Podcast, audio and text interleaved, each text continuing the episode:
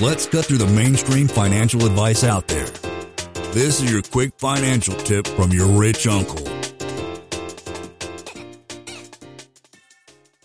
Another thing, I think some folks get too lazy with passive investments where they're like, oh, it's passive. I don't have to manage it. And my approach has always been yes, you're investing in a syndication, but you should still check up on your syndicator and then also check up on the property. So I've used a service called WeGoLook, where if I'm not traveling to the area, you can hire WeGoLook and they'll send out a looker who will then take pictures of the property and you spend 100, 150 bucks. I'll do that where the syndicator will send back a report for us.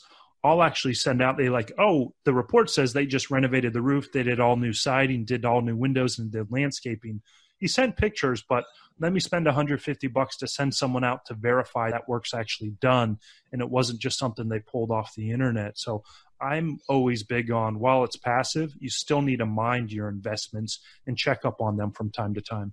Yeah, and when I have people come out, we check out units, but if you're going out by yourself, you're typically not going to be able to do that. Nor do we encourage these to even talk with the property management. And a lot of these deals, there's 50, 100 guys that's impractical and not very good LP etiquette. But I what I do recommend LPs do is go and check out the property and walk it and get the feel for it. Is this really a B minus or is it more of a B class neighborhood? Absolutely. Um, any, any insights there that things you key in on? Like I know personally, I look for bars on the windows in the, is it in a primary residence kind of areas a renters area? What kind of cars people are driving? Anything that you can kind of things you've picked out or things you look at when you do this? It's a brief and how long is yeah. the trip oh a lot of times it's really short and i love the fact that you mentioned that sort of etiquette is so when i go in i don't go bother the property management i don't disturb the tenants it's very much i'm going to go drive through the apartment community or walk through the apartment community or I might go in not announcing that I'm an owner, where if they've got open house or if they've got the on-site office where I'll go in and just ask about what apartments are renting for and get the materials. You definitely want to have some etiquette and don't go in trying to act like you own the place. De- definitely have good etiquette. But yeah, what I like is I love to see where the closest Starbucks is what's the closest grocery store, and then any other single family neighborhoods that are around. Do they have window units? Do they have the AC units in the windows? Do they, like you said, the bars on the window? Are there check cashing places close by? Usually, if there's a check cashing close by, you're definitely a C or a D area unit. If there's a Starbucks close by, you're pretty much a B or an A A class unit. So I try to look at those things.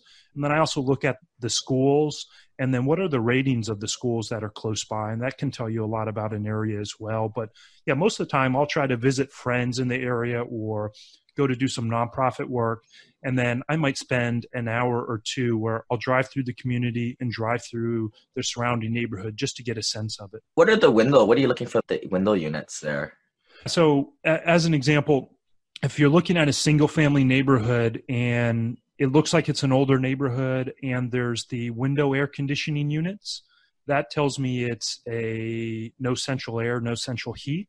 So it's an older unit and renovations haven't got that in, into that area yet. So if you drive down a street and you see half the houses have window ac units it's definitely more affordable housing affordable rent area where you can go buy a window ac unit for a hundred bucks at lowes or home depot where to put in a central air, AC and heat, you could spend eight, ten grand or more. It's something that I always look for to tell what the neighborhoods, and that gives me indication if it is a B or a C class area. Yeah, I look for the if it is sort of central air, which a lot of properties like in Alabama are, for example. If there's a cage on it, uh, when I had my single families, I always put cages on it if it was B minus or worse. I, oh, yeah. I probably had two or three of those things grow legs and yep, run yep. away. I've been there. but it's weird in some in other markets like Texas, your class C stuff, they don't have it's not normal to have cages on them. So it's all a regional thing. Texas, everyone carries guns in Texas. Yeah, yeah. And and that was kind of come up with these stories of reasoning. That was my reasoning too. it's so hot there. It's man, you just don't do that. Lane is not a lawyer CPA, but the dude did quit his engineering job and now owns thousands of rental properties. Learn more about the secrets of the wealthy. Join our community at thewealthelevator.com slash club. And if you're looking for a longer form podcast, also subscribe to the Wealth Elevator podcast.